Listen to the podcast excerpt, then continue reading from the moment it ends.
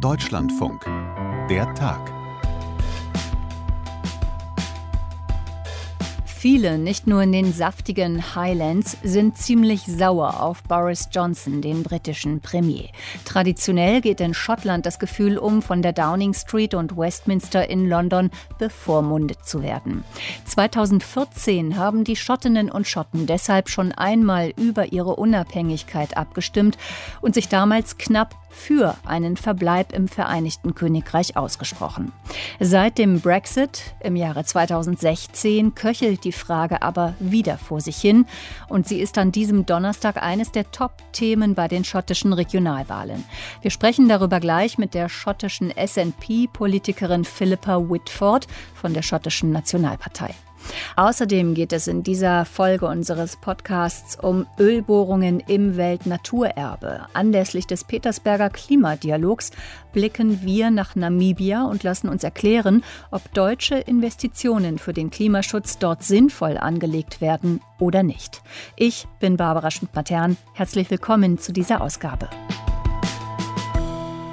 Philippa Whitford ist von Haus aus Ärztin, geboren in Belfast, bevor sie dann als, ich glaube, Zehnjährige nach Schottland zog. Und sie ist Abgeordnete für die schottische Nationalpartei, die SNP und sitzt seit 2015 im britischen Unterhaus in London. Heute geht es allerdings neben den Kommunalwahlen in England unter anderem um das Regionalparlament in Schottland, das neu gewählt wird.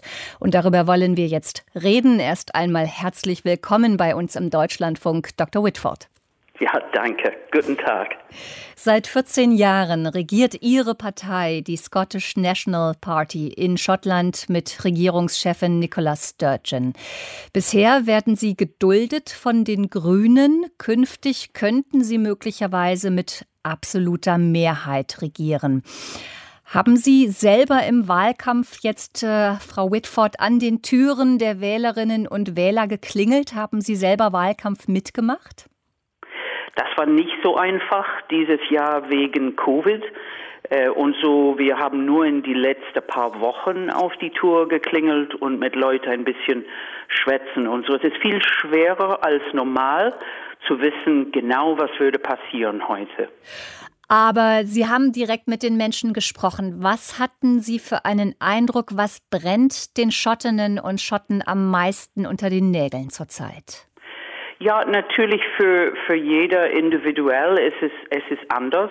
Ich würde sagen, für Gesellschaft ist es ist Covid und Natürlich müssen wir auf Covid konzentrieren, das ist klar. Aber danach müssen wir unsere Wirtschaft und Gesellschaft wieder aufbauen. Und wir könnten nicht einfach so weitermachen wie vor. Und viele Leute sehen das. Wir wissen, dass die Klimakrise ist groß für uns in Zukunft. Und viele Leute sehen, dass wir haben nicht alle die Macht in Schottland, eine bessere, ein fairer und äh, ökologisches, dauerhafte Gesellschaft und Wirtschaft bauen. Und so viele Leute fühlen, wir will ein besseres Schottland wieder bauen, dann nach dieser, äh, dieser Krise. Und äh, um das zu erreichen, Sie nennen jetzt den Wiederaufbau nach der Pandemie, Sie sprechen von der Klimapolitik. Ihre Partei ist der Auffassung, dass all das am besten gelingt mit einem unabhängigen Schottland. Ja, das ist einfach. Ne? Die Unabhängigkeit ist, ist einfach Selbstbestimmungsrecht der Schotten. Na, wir würden gern, dass wir könnte kontrollen, was für ein Schottland bauen wir. Nicht, dass es sollte in London kontrolliert von Boris Johnson. Sie suchen mehr, dass sie würde wieder Business as usual. Ne? Wir suchen was Neues.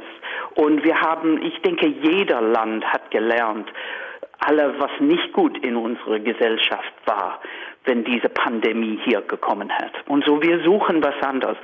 Und die Chance, das zu haben, ist fast null, wenn wir würde einfach unter die Kontrolle von London bleiben.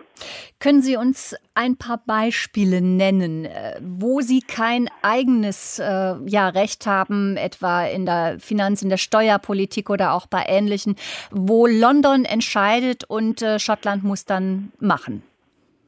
Ja, ne, wir haben in die Pandemie ein Problem gehabt. Ne? Hat keine Kontrolle über unsere Grenze, die Außengrenze. Und auch wir haben nicht die Vollkontrolle von unserer Steuer, unser Geld.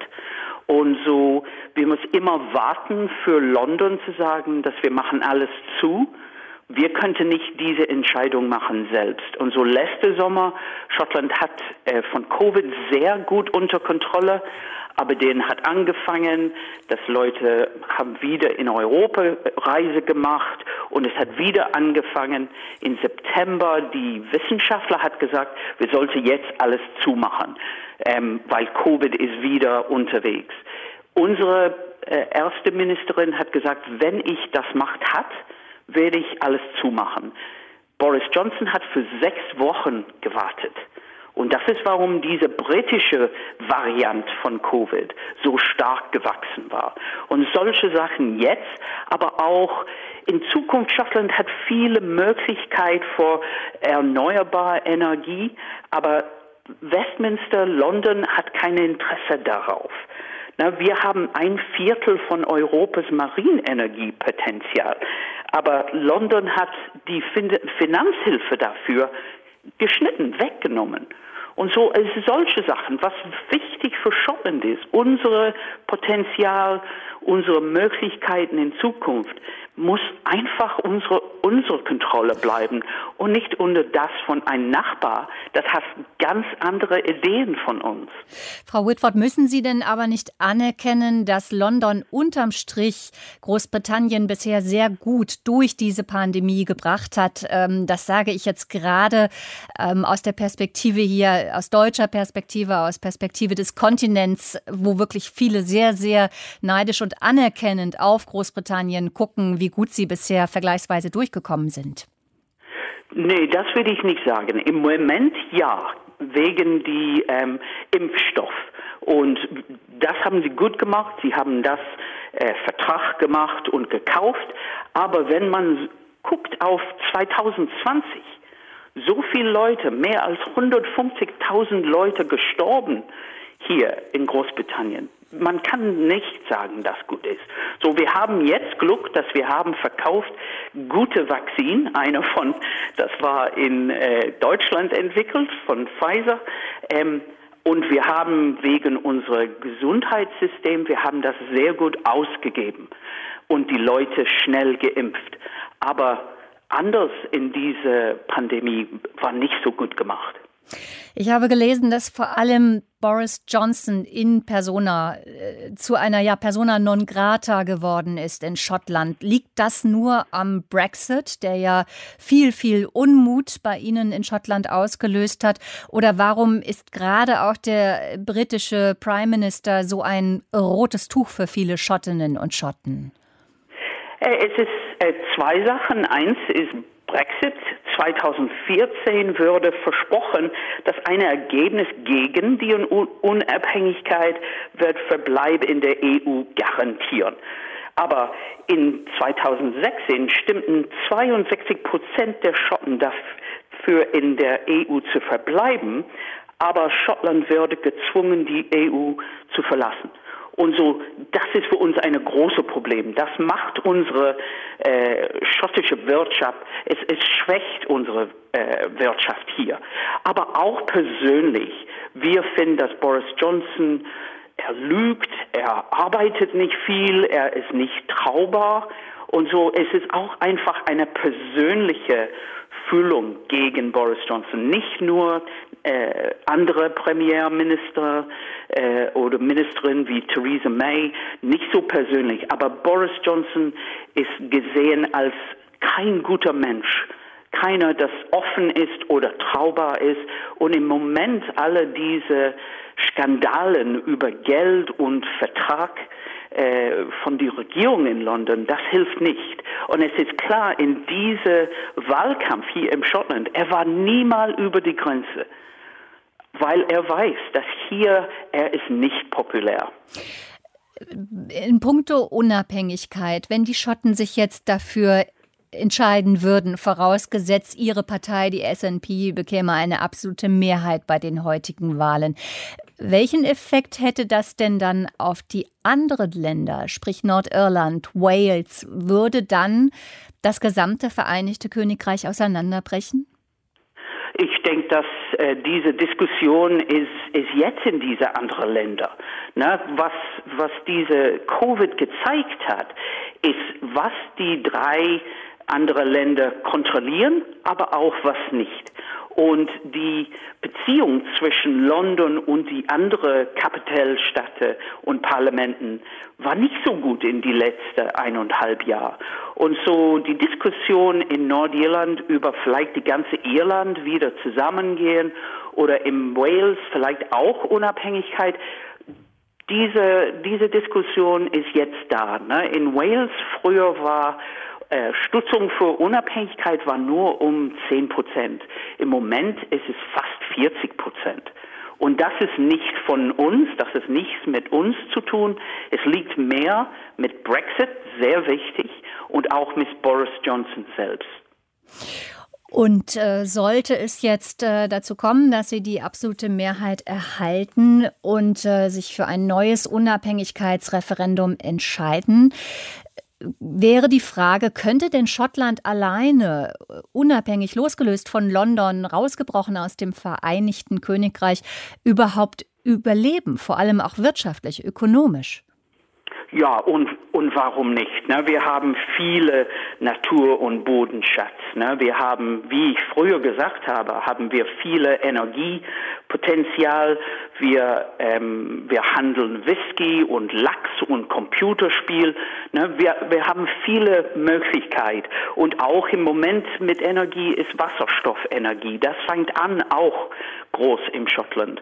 Wir brauchen nur zu gucken, andere kleine Länder in Europa, Irland, Dänemark, Finnland.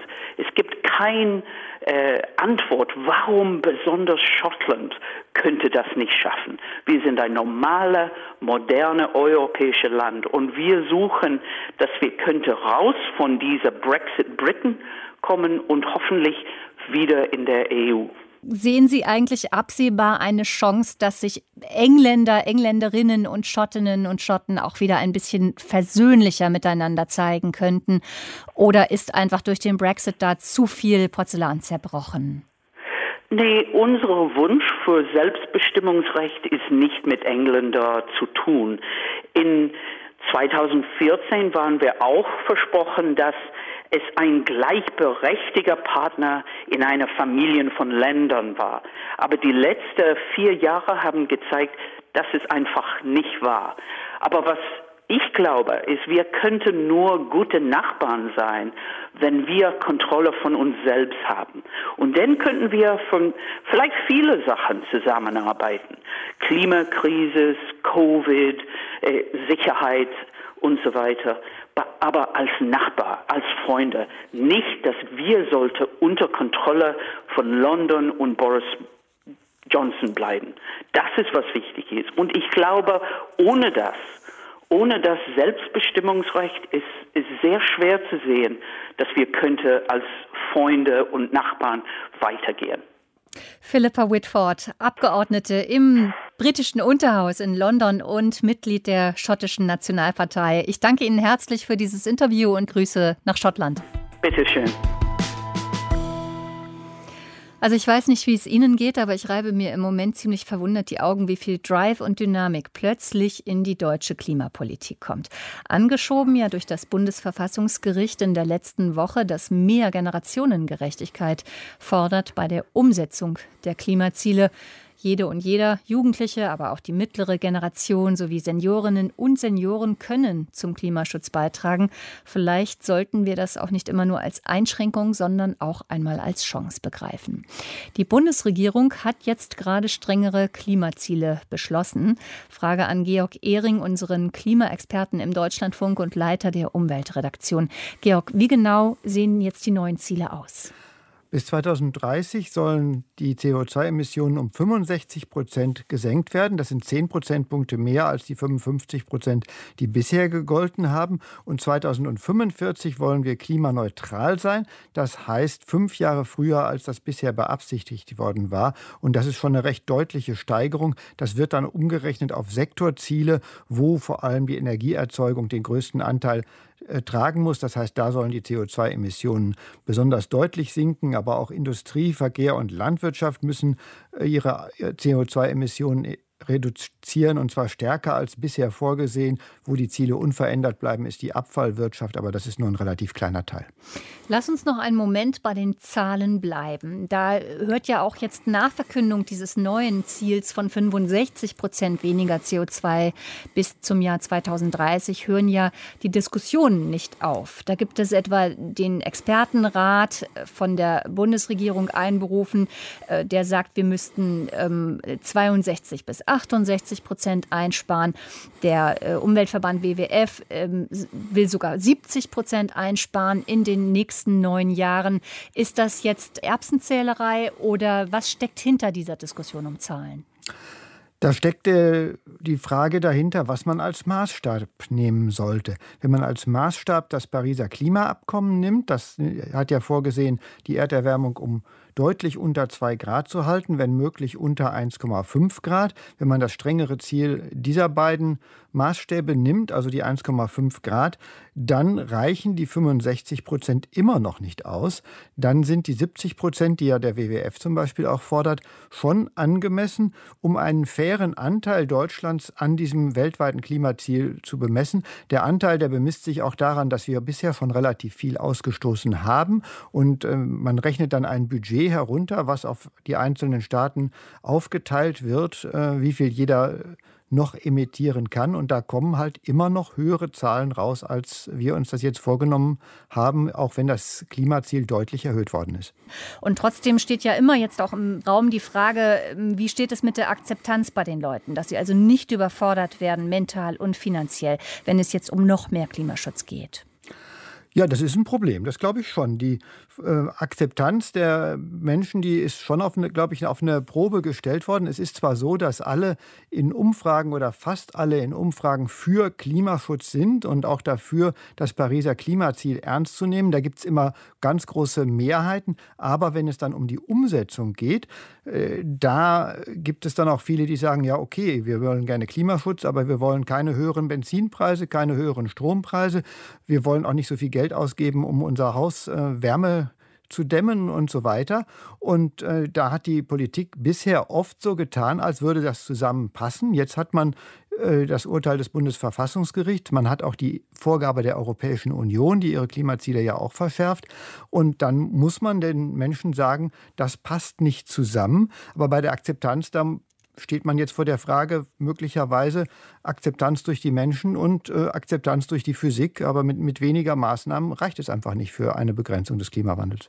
Und da gibt es jetzt schon Kritik, unter anderem von der Opposition, aber auch von Umweltverbänden, die sagen, naja, die jetzige, jetzige Regierung unter Angela Merkel aus Union und SPD, die legen jetzt zwar schnell noch neue Ziele fest, aber die Umsetzung dieser neuen Ziele, wie erreichen wir das denn? Das wird jetzt offen gelassen und in die Zukunft geschoben. Welche Ideen kursieren da jetzt und welche Chancen hätten Sie denn überhaupt noch auf eine schnelle Umsetzung? Ja, also erstmal ist es genau so. Äh, die äh, harten Mittel, bei denen sich dann möglicherweise auch Protest und Opposition entzünden kann, das überlässt man der nächsten Bundesregierung. Die Ziele, die erhöht werden, dass die erstmal sehr schön klingen, die will man sich selber ans Revier heften. Ähm, Mehr erneuerbare Energien ist der Kern der ganzen Geschichte. Das heißt, Wind und Solar müssen schneller ausgebaut werden. Vor allem, da stellt sich dann die Frage, was zum Beispiel mit den Abstandsregeln für Windräder in Bayern ist. In Bayern gibt es die sogenannte 10H-Regel. Das heißt, ein Windrad muss von der nächsten Bebauung, der nächsten Wohnbebauung mindestens so weit entfernt sein, dass es das Zehnfache seiner Höhe ausmacht. Und das führt dazu, dass in Bayern so gut wie keine Windräder gebaut werden können. Markus Söder hat sich für schärferen Klimaschutz ausgesprochen, auch für einen schnelleren Kohlenausstieg. Aber an der 10H-Regel will er nicht rütteln. Und ähm, das wird er wohl müssen, wenn äh, die Klimaziele tatsächlich umgesetzt werden müssen. Ein schnellerer Kohleausstieg ist ein weiteres Beispiel. Da müsste man das Zieldatum 2038 anpassen. Viele Klimaschützer sagen, nach 2030 sollte kein Kohlekraftwerk in Deutschland mehr laufen. Und die Bundesregierung, die scheint sich vor allem darauf zu verlassen, dass der CO2-Preis die Kohlekraftwerke vorher in die Pleite treibt, um an diesem Kompromiss, der sich als nicht tragfähig erweist, nicht zu rütteln. Man muss das Elektroauto beschleunigen, man muss äh, Häuser schneller Wärme dämmen. Äh, das wird sicherlich auch noch einige Milliarden kosten. Und äh, das wird eben erstmal uns in Deutschland viele Milliarden kosten, aber es bleibt ja auch ein europäisches und ein internationales Thema. Und damit sind wir bei der großen Veranstaltung heute, die von Berlin aus von der Bundesregierung äh, wieder einmal organisiert wurde, nämlich der Petersberger Klimadialog. Es steckt schon im Namen ein Dialogforum das vorbereiten soll, die nächste UN-Klimakonferenz. In diesem Fall wird sie im Herbst in Glasgow stattfinden, so Corona das zulässt. Du hast dir gerade, Georg, die Rede von Angela Merkel beim Petersberger Klimadialog angehört. Gab es denn da neue konkrete Ankündigungen? Nein, Merkel konnte ja damit glänzen, dass sie die neuen deutschen Klimapläne vorstellt. Aber man hat gewartet darauf, dass sie auch was zur Finanzierung der Klimapolitik sagt, sprich mögliche Aufstockung des deutschen Beitrags zur internationalen Klimafinanzierung. Das hat sie nicht getan. Sie hat den deutschen Beitrag vorgestellt und gesagt, dass der sehr groß ist und dass man ab 2025 über neue Ziele in diesem Bereich reden muss. Aber eine neue Zahl oder die Bereitschaft, die Zahl in näherer Zukunft zu nennen, das hat sie nicht gemacht. Und von daher sind viele Reaktionen, die jetzt schnell gekommen sind, auch eher enttäuscht. Danke, Georg Ehring, soweit aus unserer Umweltredaktion für diese Informationen. Bitteschön. Genau an das Thema, über das ich eben schon mit Georg Ehring gesprochen habe, möchte ich jetzt anknüpfen, nämlich die Finanzierung von internationalem Klimaschutz. Da geht es ja um einen Interessen- und auch um einen finanziellen Ausgleich zwischen den reichen Industriestaaten dieser Welt und eher armen Ländern, etwa in Teilen Afrikas, die auch jetzt schon vom Klima Wandel besonders betroffen sind. Darüber möchte ich jetzt sprechen anlässlich des Petersberger Klimadialogs mit Jana Gent, unserer Korrespondentin in Johannesburg. Hallo Jana. Hallo. Also ich ahne schon die Antwort, dennoch frage ich dich, ist der Petersberger Klimadialog, der ja die weltweite Klimapolitik im Blick hat, ist der im südlichen Afrika irgendwo ein Thema gewesen jetzt? Nein, muss ich tatsächlich sagen. Ich habe auch die Zeitungen durchforstet und zwar aus verschiedenen Ländern online und äh, die ich auf Papier äh, noch habe. Nein, überhaupt gar nicht. Also Klimaerwärmung ist tatsächlich in den Köpfen der Menschen schon drin, weil natürlich auf der Südhalbkugel und hier speziell im südlichen Afrika, da äh, erhöhen sich die Temperaturen doppelt so schnell wie im weltweiten Durchschnitt. Das heißt, die Menschen merken, dass die Sommer, die sowieso schon warm sind, einfach noch wärmer werden und dass es mehr Dürren gibt und mehr äh, Überschwemmungen, mehr Zyklone, die vom Indischen Ozean hier rüber schwappen auf den Kontinent. Also das ist schon allgegenwärtig, so ziemlich in jedem Kopf jetzt. Aber der äh, Petersburger Klima Dialog, über den wird überhaupt nicht berichtet, wirklich nirgendwo. Und ich glaube, die Menschen haben auch nicht wirklich die großen Erwartungen in die weite Welt. Dann ziehen wir den Trichter jetzt ein bisschen enger, wenn ich das mal so sagen darf, und möchte mit dir ähm, im Besonderen über das Okavango-Delta sprechen, ein Weltnaturerbe, äh, das auch im Moment von Umweltschützern vor Ort, aber auch international mit Sorgen gesehen wird. Vielleicht kannst du uns zunächst, Jana, ein bisschen mehr über dieses Okavango-Delta erzählen. Wie groß ist das? Wie sieht es da aus? Welche Tiere, welche Pflanzenwelt? Ähm, oh, da komme ich direkt ein bisschen ins Schwärmen. Das Okavango-Delta ist tatsächlich, also aus meiner persönlichen Sicht, so eine Art Wunder. Es ist ein unglaubliches Inlandsdelta. Und man muss sich das wirklich so vorstellen. Ich bin da mal reingeflogen mit so einem kleinen Buschflugzeug und man fliegt ja in der Kalahari-Wüste los. Ne? Also es ist Wüste und da wächst nicht viel. Und man steigt in dieses Flugzeug und man fliegt und man hat unter sich halt diesen Sand und diese kleinen, ganz, ganz flachen Büsche und sieht da nicht viel. Und auf einmal so plopp wird's einfach saftig, knallgrün. Und dann ist wirklich wie so eine riesengroße Oase, hat man da eine Mordsfläche, in der sich halt der Okavango-Fluss verzweigt an dieser Stelle und da floriert das Leben. Also ähm, du fragst, was es da gibt, äh, da gibt es alles. Ja? Also alle Tiere, die man sich in Afrika vorstellt, die man so vor Augen hat, da sind die Elefanten genauso wie die Krokodile und die Hippos und die Löwen und die Warzenschweine und die Affen und äh, Giraffen. Also äh, alles, alles fleucht da durch und jede Antilope. Also man hat dort eine unglaublich paradiesische Gegend. Und nun sind dort Fracking und Ölbohrungen geplant, beziehungsweise äh, finden sie schon statt. Ein Unternehmen aus Kanada hat mit Probebohrungen äh, begonnen. Ähm, was ist das für ein Unternehmen und warum stimmt die namibische Regierung dem zu? Also das Unternehmen ist so ein sogenanntes Junior-Unternehmen, wie sich das nennt. Das ist noch nicht groß im Ölgeschäft drin. Also das einzige Geschäftsfeld, das sie haben, ist eben Namibia. Und äh, die kommen aus Kanada, die haben aber ihre Technologie, haben sie aus Houston in Texas, also aus dem großen US-Ölstaat, auch dann äh, verschifft nach Namibia, nach Walvis Bay. Also da äh, kamen die Dinge an und wurden dann über Schipperstraßen, weil es eben dort keine wirklich guten Straßen gibt, auch über lange Wege in die Kavango-Region gebracht, also Kavango Ost. Das ist ganz im Nordosten Namibias und das ist die Gegend, in der jetzt gerade die Testbohrungen durchgeführt werden. Erstmal hat dieses äh, Unternehmen auch nur die Lizenz für Testbohrungen. Ähm, die wirkliche Förderung ist eine andere Frage. Die wollen ja auch erstmal in den Testbohrungen belegen, dass es tatsächlich das Öl gibt, das sie vermuten. Und die vermuten unter der Erde in den Gesteinsschichten tatsächlich mehrere Milliarden Barrel Rohöl, also mehr noch als in Saudi-Arabiens größtem Ölfeld. Also da geht es um Milliarden Euro beziehungsweise Dollar, muss man ja dann eher äh, klarer sagen. Warum dennoch stimmt die namibische Regierung diesen Testbohrungen zu? Da geht es bestimmt auch um Geld. Da geht es ganz sicher um Geld. Und wie genau es um Geld geht, kann ich persönlich gar nicht ermessen, muss ich ganz offen sagen. Weil äh, de facto die Regierung stellt sich hin und der Energieminister, der hat auch gefeiert, als im April Recon Africa äh, dann an die Öffentlichkeit gegangen ist und gesagt hat, sie hätten mit der ersten Testbohrung tatsächlich bestätigt, dass da ganz viel Öl im Boden schlummert und darauf im Grunde nur gewartet, äh, gefördert zu werden.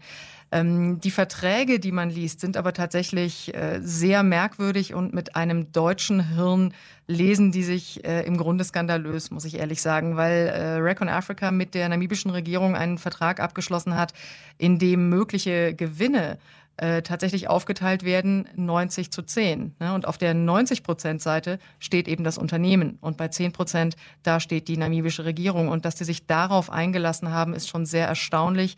Es gibt genug Menschen, mit denen ich geredet habe in Namibia, die den Politikern äh, unterstellen, korrupt zu sein und sich selbst daran bereichern zu wollen. Das wird man natürlich so schnell nicht bestätigt bekommen, dass man begibt sich da wirklich auf dünnes Eis. Das sind hochkomplexe Abläufe, die da in einem souveränen Staat äh, vor sich gehen und das ist gar nicht einfach, dem auf die Spur zu kommen. Und ich meine, ein anderer großer Wirtschaftsfaktor ist natürlich der Tourismus in Namibia. Widersprechen sich da nicht die Interessen auf der einen Seite Ölbohrungen, Bodenschätze, die ausgebeutet werden, auf der anderen Seite aber die Nachteile, die dadurch für den Tourismus entstehen? Das kommt ganz drauf an, wen man fragt. Ne? Wenn man mit Recon Africa redet ähm, da, oder wenn man deren Pressemitteilungen liest, dann heißt es eindeutig, wieso? Also Wirtschaft und Umwelt, das schließt sich nicht aus und man kriegt das doch hin. Die behaupten ja auch von sich selber, dass sie 100 Prozent Sicherheit für die Umwelt bieten können, weil sie quasi sanfte äh, Bohrmethoden verwenden und äh, Flüssigkeiten verwenden, die auf Wasser beruhen und ökologisch auch unbedenklich sind. Das sehen Umweltschützer aber ganz, ganz anders. Die denken voraus und befürchten, dass wenn Öl gefunden wird, dann wird es natürlich auch gefördert. Und äh, wenn da nur ein Leck entsteht und wenn da irgendwo mal eine unsaubere Geschichte passiert, dann hat das direkt Konsequenzen für jede Spezies, die dort in der Gegend lebt. Weil das Okavango-Delta ist eins, aber es gibt viele andere Schutzgebiete in der Umgebung. Ne? Da gibt es äh, quasi die größte Elefantenpopulation, die es auf dem kompletten Kontinent gibt. Die lebt dort in der, in der Gegend und die haben ihre Pfade ein bisschen nördlicher oder südlicher, je nachdem, wie man es sieht. Aber Elefanten sind halt auch nicht so gut zu steuern. Die laufen auch mal ein bisschen auf anderen Pfaden. Das heißt, wenn die in die Nähe kommen, dann sind die auch sofort dran.